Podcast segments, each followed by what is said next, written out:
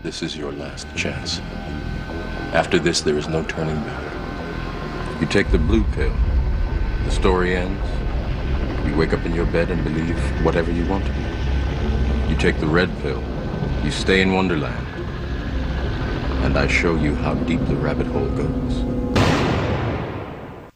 This is Monica Perez, your libertarian voice on News 95.5 and AM 750 WSB. Saturdays from 3 to 6, and right now, Sunday, I'm on till 2.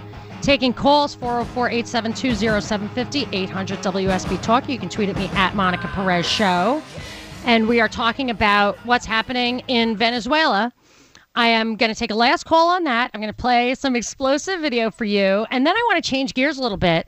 Something that came up before the break about the importance of history for better or worse. And if we want to keep the monuments around uh, for that reason or other reasons, or if you want to take them down because they're inherently offensive. And I can actually understand both sides of the argument. And I have, I think, some original insights I want to share. And I also want to get to some calls. Marie, Robert, you're up next.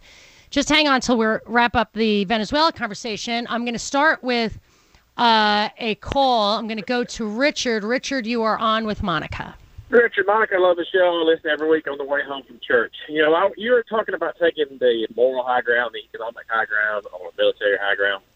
Uh, our mindset is different. As a republic, uh, if you come up against a country, whether it's Russia, China, if it's a, a socialist dictatorship, any of those countries are opportunistic.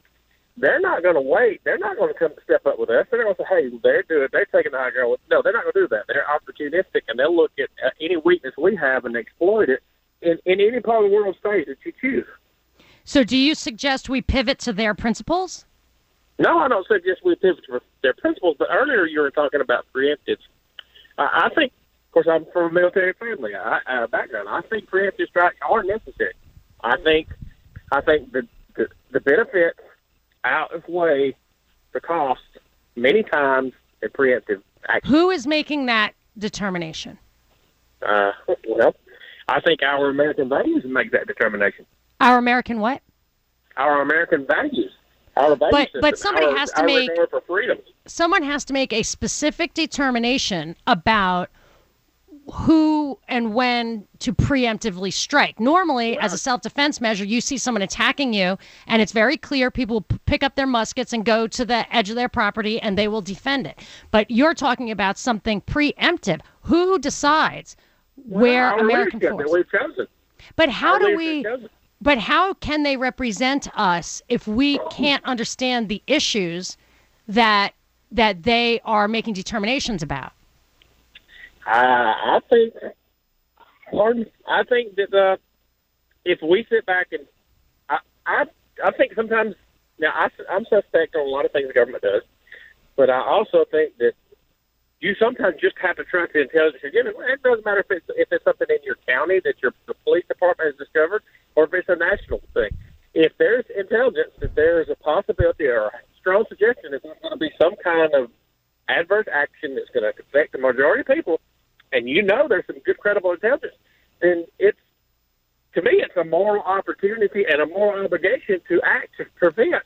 All right, I got to tell you, you brought so you're saying faith in government actors and you're saying you have the same faith in local police, but the difference is local police have a very clear system of accountability that the victim or the or the person they were preemptively moving against to prevent a crime and they're really not allowed to move preemptively until you've actually taken a step towards a crime.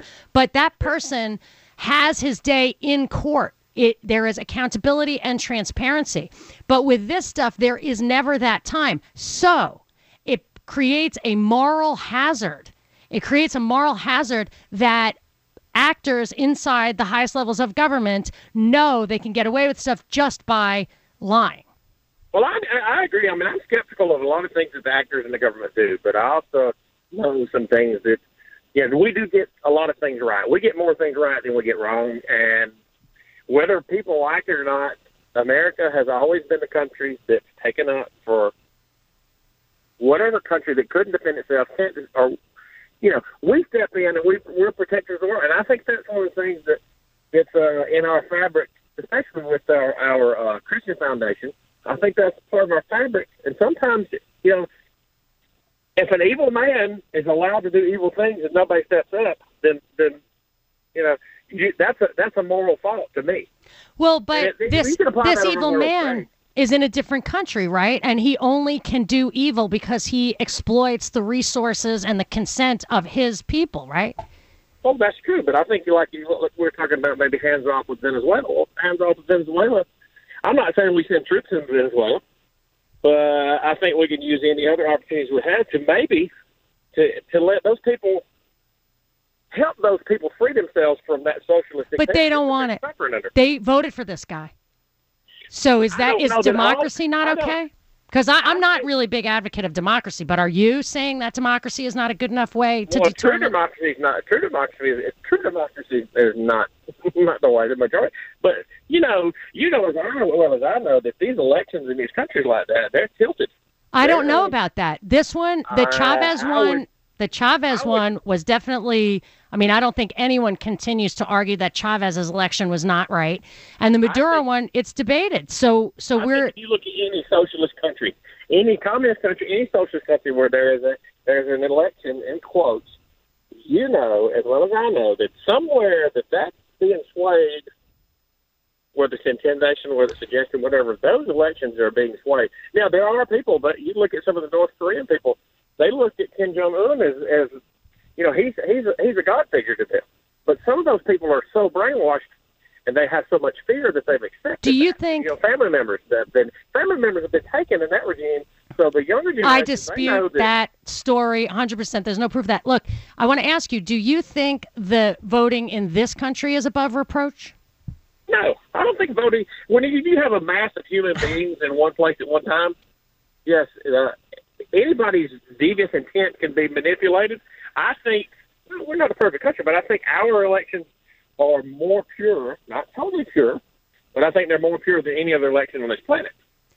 Uh, I absolutely, really appreciate uh, the back and forth, Richard. I love your points. I'm very interested. I have to go play this other clip from that we're going to get to from Elliott Abrams. I uh, I respect what you're saying. I believe that we have to respect the principle that whether you have democracy or not, I think this was Boétie, B O E T I E, who first pointed out that all governments rest on the consent of the governed.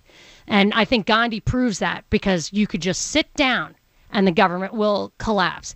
I think if we lose sight of the fact that uh, we have human beings can be, you said it's part of Christianity, if you believe that human beings are not animals, that they have rational thought, you have to, and that we have the right, any justice and governance, any right to self governance, you have to believe that human beings are capable of that. And we cannot impose our governance decisions on other peoples. It's not practical and it's not just, in my opinion. But I absolutely appreciate your good points. And I think uh, a lot of the audience probably agrees with you, if not the majority of it. But I want to play this uh, this hidden audio that these guys. Now, here's an example. So you said Russia can't play by the same rules. I actually think that weaker countries, Russia's a weaker country, can really insist on the level playing field, on strict adherence to the rules. They really want to champion it and they really want it because rules a lot of times protect the little guy from the big guy. So until the table's turned, they might actually sincerely want to play by the rules. These are a couple of Russian guys. Uh, they don't claim to be affiliated with the Russian government, from what I can tell, but I'd be very surprised if they were didn't have some protection like the way uh, the Victoria Nuland leaked audio from when she was plotting the coup against Ukraine. I assume that came from Russian uh, intelligence, but you never really are told that. But anyway, these guys, I found it on 21st Century Wire. The notorious duo of Vovan and Lexus, a couple of Russian guys, tricked Elliott Abrams into a conversation by pretending that they were uh, the president, one of them pretended that he was the president of the Swiss Confederation and the head of the Department of Finance, Ueli Maurer. I don't know who the other guy supposedly was, but they got on the phone and Elliott Abrams talked to him a couple of times and absolutely believed that's who they were and started as he loosened up started just telling him not nothing crazy incriminating but it makes you think that the outage could have been ours you know our work this is very recently not too long ago uh, let's play so this is elliott abrams talking to these russian guys pretending to be swiss guys binkley let's hear also it. i wanted to ask you uh, what are your thoughts about possible military aid to the president of guaido president guaido You know, uh, uh, we're we're not going to do that. yeah Um, i think it's unless it's right uh, unless the, the regime does something completely crazy, like Yeah. you know, attacking the U.S. embassy. yeah i know Uh, uh, but um, our information suggests mm-hmm. that people in the regime and in the military are actually nervous about a mm-hmm. U.S. invasion. And we think it is useful to keep them nervous, mm-hmm. um, which is one reason that we will not say publicly, no, no, no, this will never happen.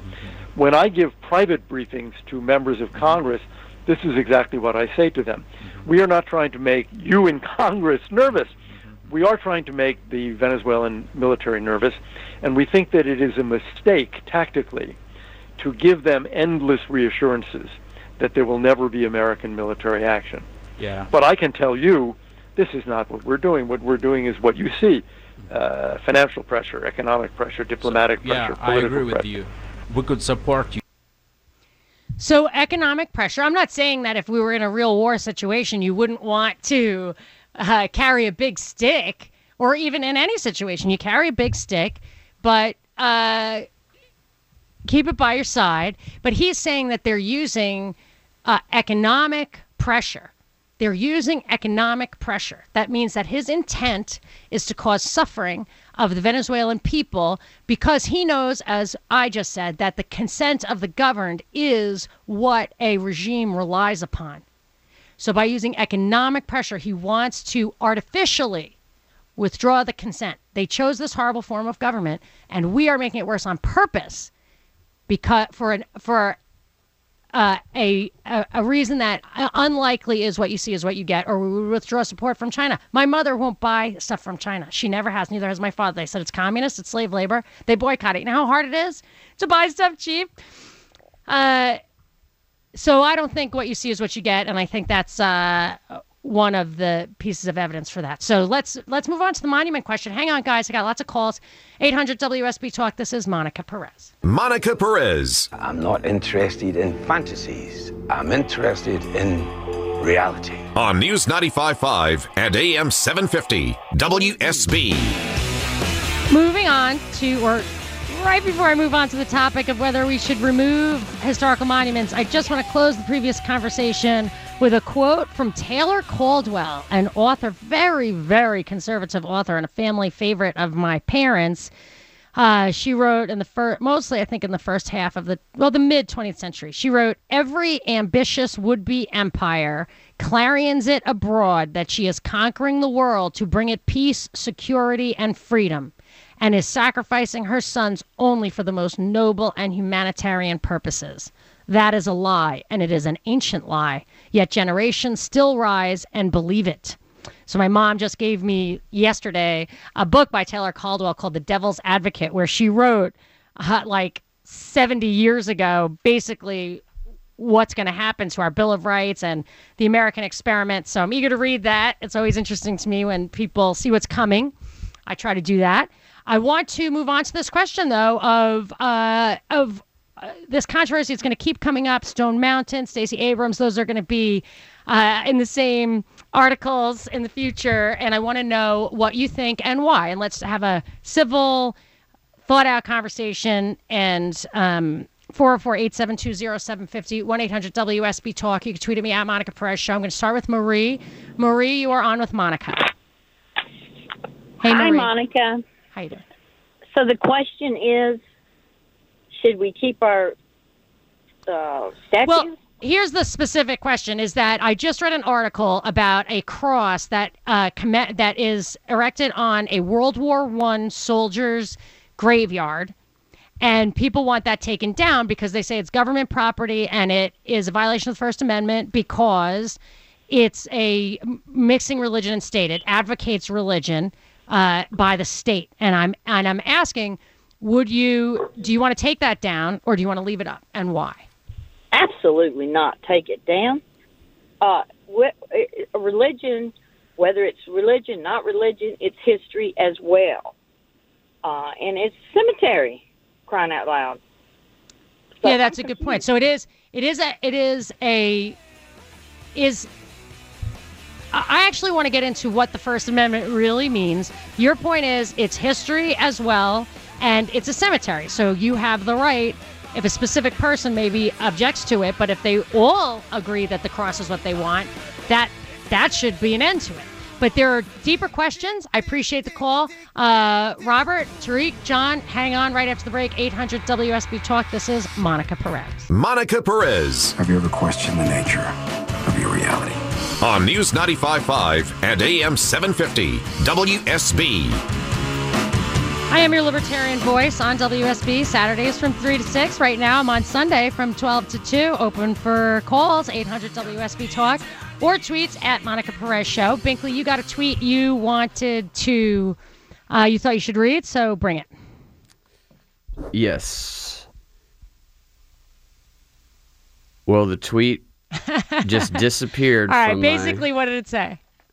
It basically said that the story that we were talking about a moment ago with the cross, that it was not in a cemetery, that it was kind of in a public street area, I believe. Yeah, I the general topic, the question uh, that I want to talk about is if we should remove memorials of the past because we don't like them now. And I'm thinking of everything from the Robert E. Lee statue to a cross that I just caught an article about over the past couple of weeks that we had said was uh, in a cemetery, but um, I think the tweet was pointing out that it was not in a cemetery. It was a, a, memorial in the middle of town. And I see the article here. What it actually said, what I guess confused me was it says the Bladensburg World War I Veterans Memorial sits mere miles from Washington, D.C. In 1925, the American Legion dedicated what one mother called her son's gravestone, a cross shaped memorial erected to the memory of 49 Prince George's County, Maryland men who died in the Great War. So she called it the gravestone, but it wasn't actually a gravestone.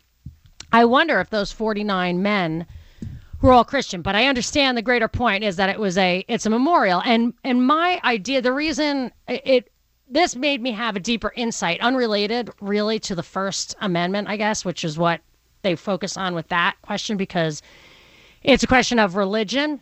I personally think the First Amendment is overread. It says that Congress shall make no law respecting an establishment of religion or prohibiting the free exercise thereof. I think that's pretty plain and I, I think that's what it is. so Congress can't make those laws. That's not a congressional law. Uh, but but the bigger picture for me, and I want to go to the calls right after this rapid fire if we can, or at least give everybody a minute or two.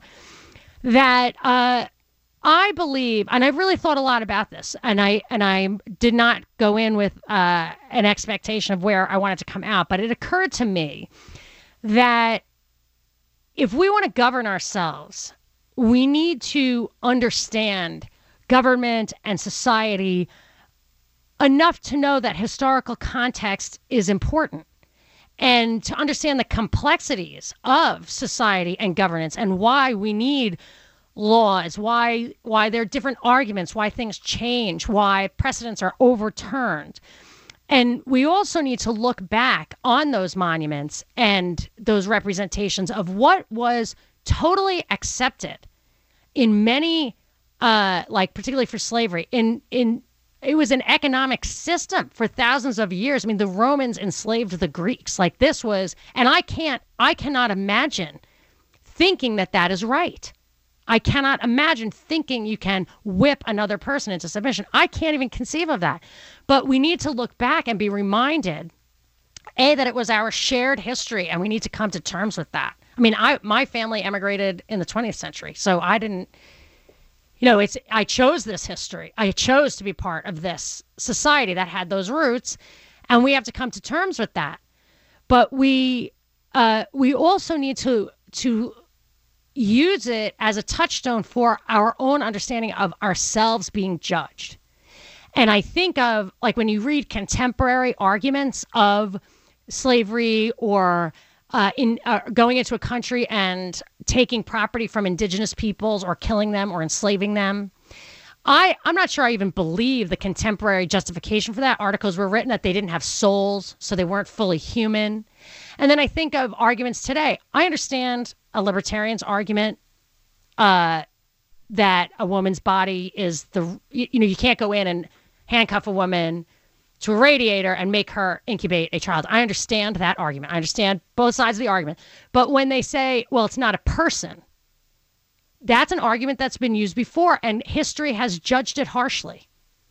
So if you don't have those reminders, you really are eh, the the maturity of self-governance of our system really can't be implemented if you can't understand that the principles that we've arrived at have emerged over thousands of years of trial and error or trial and success or a uh, an ability to progress morally because of uh, of technological advances. Uh, I find that people are more likely, and I think this is proven, to steal when they're in need. So maybe we have the luxury of being more moral, but I think we have to understand history and context. I'm 100%. Oh, but if it's something like uh, a tyrant or dictator or somebody who did things in secret, if you've got somebody whose atrocities would be judged harshly in their own time, if you have something where uh, you know you can't celebrate a Hitler because you know it's wrong. Like there's no justification for building the statue in the first place. And if you built it, it might have been a result of deception. So I'm saying things that shock the senses, things that are atrocities.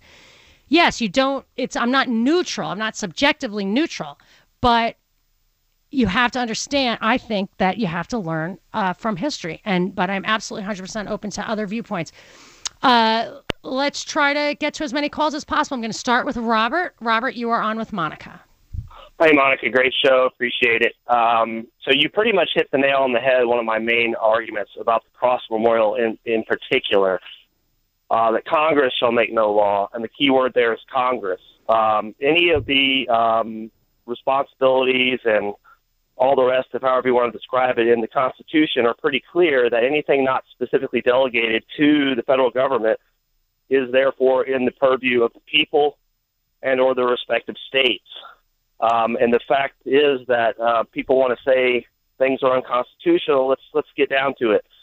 Uh, the American Legion, a private organization, raised the funds for this memorial. Number two, the land was donated by a local government. A local government is not Congress.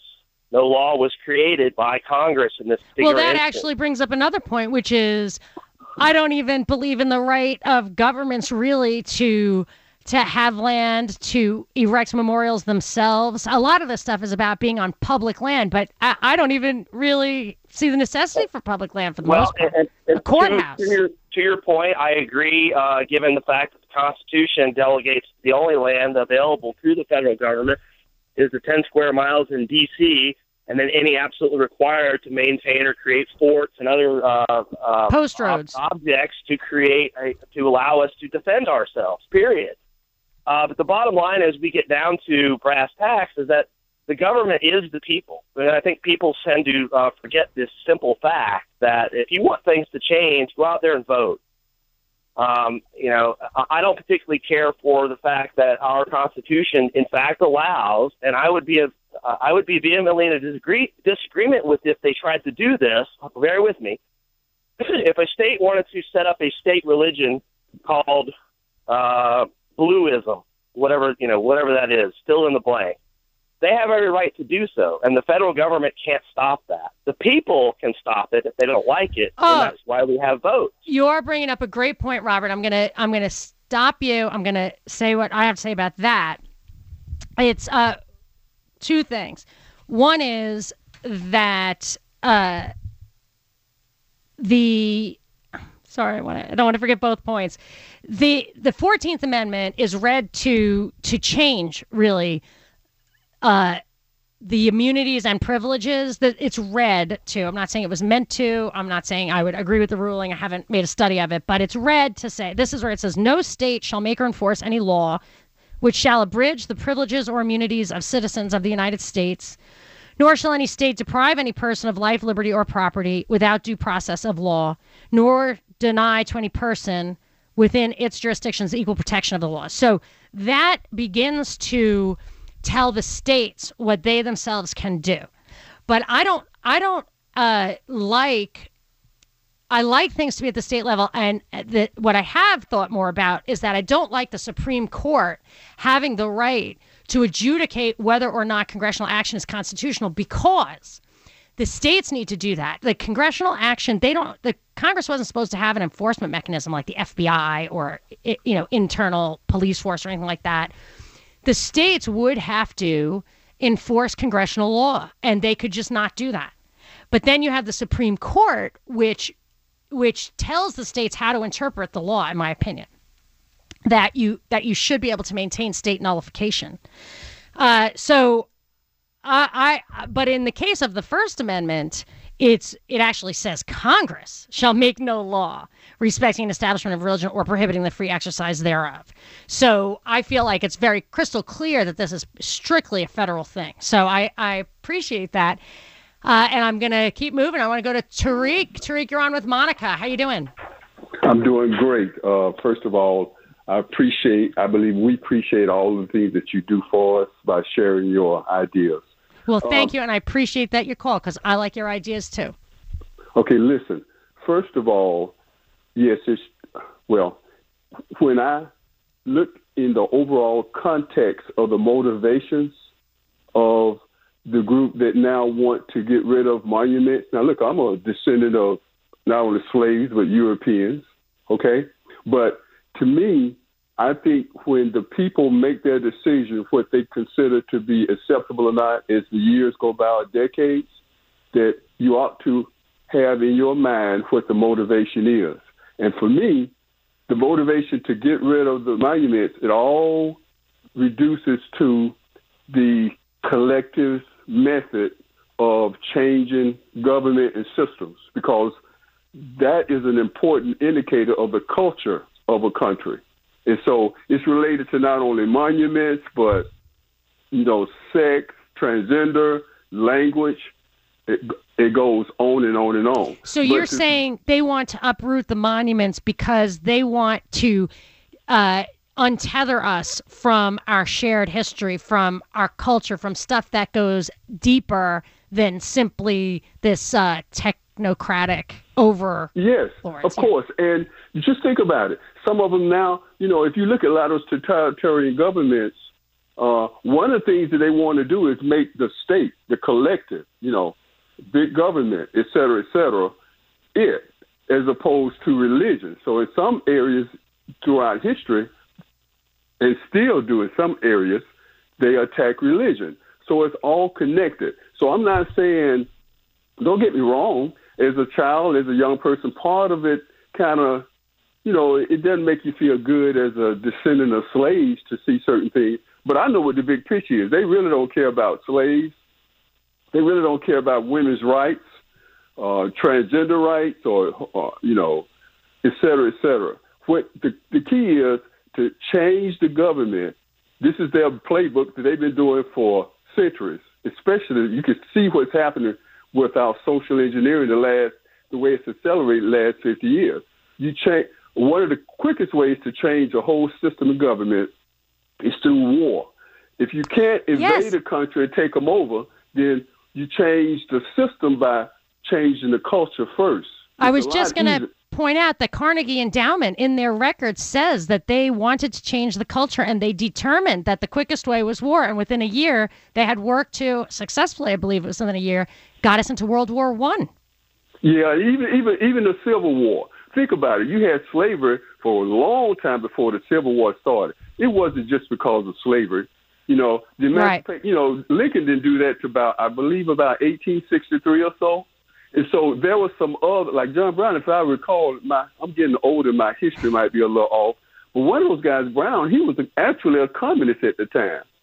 And you can look at, You know what I mean? And so they, that's one of the things that one of the things that accelerated, of course, the economic system in the South was dependent on it primarily, right? Right, but the economic system, I got I got to take a break, Tariq. But the economic system uh, in the whole world was changing, and that's why Yes. it was going to go away anyway. So it does call Yeah, into so- question. It was like their so- last chance for a war. So, so you know, they, you know, and it, a lot of it, there are a lot of different levels and, and components and elements that we really can't get on the radio because we just don't have enough time. And I don't, by any means, purport to be a historian. I'm just trying to learn. And the more I learn, my final, last quick point.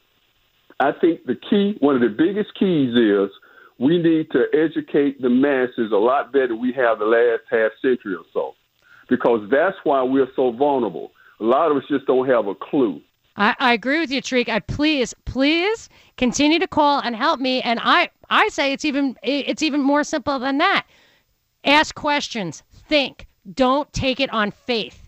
Uh, we're going to wrap it up after the break. This is Monica Perez. Monica Perez. Everything she said was true. She knew. Nobody believed her. On News 95.5 and AM 750 WSB. Have time for one call. I'm going to give it to Wayne if he can give it back in one minute. Hey, Wayne, can you take one minute? Sure. Bring it. Uh, I had two thoughts. First off, on the the cross, the monument. I, the way that I understand the First Amendment is it's freedom of religion, not from religion. The United States is a Judeo-Christian nation. It's written on our money. It's written on our buildings, and the framework of our laws are based upon that. And that's the way that I see that. You know, it's that's just the way our our country is structured.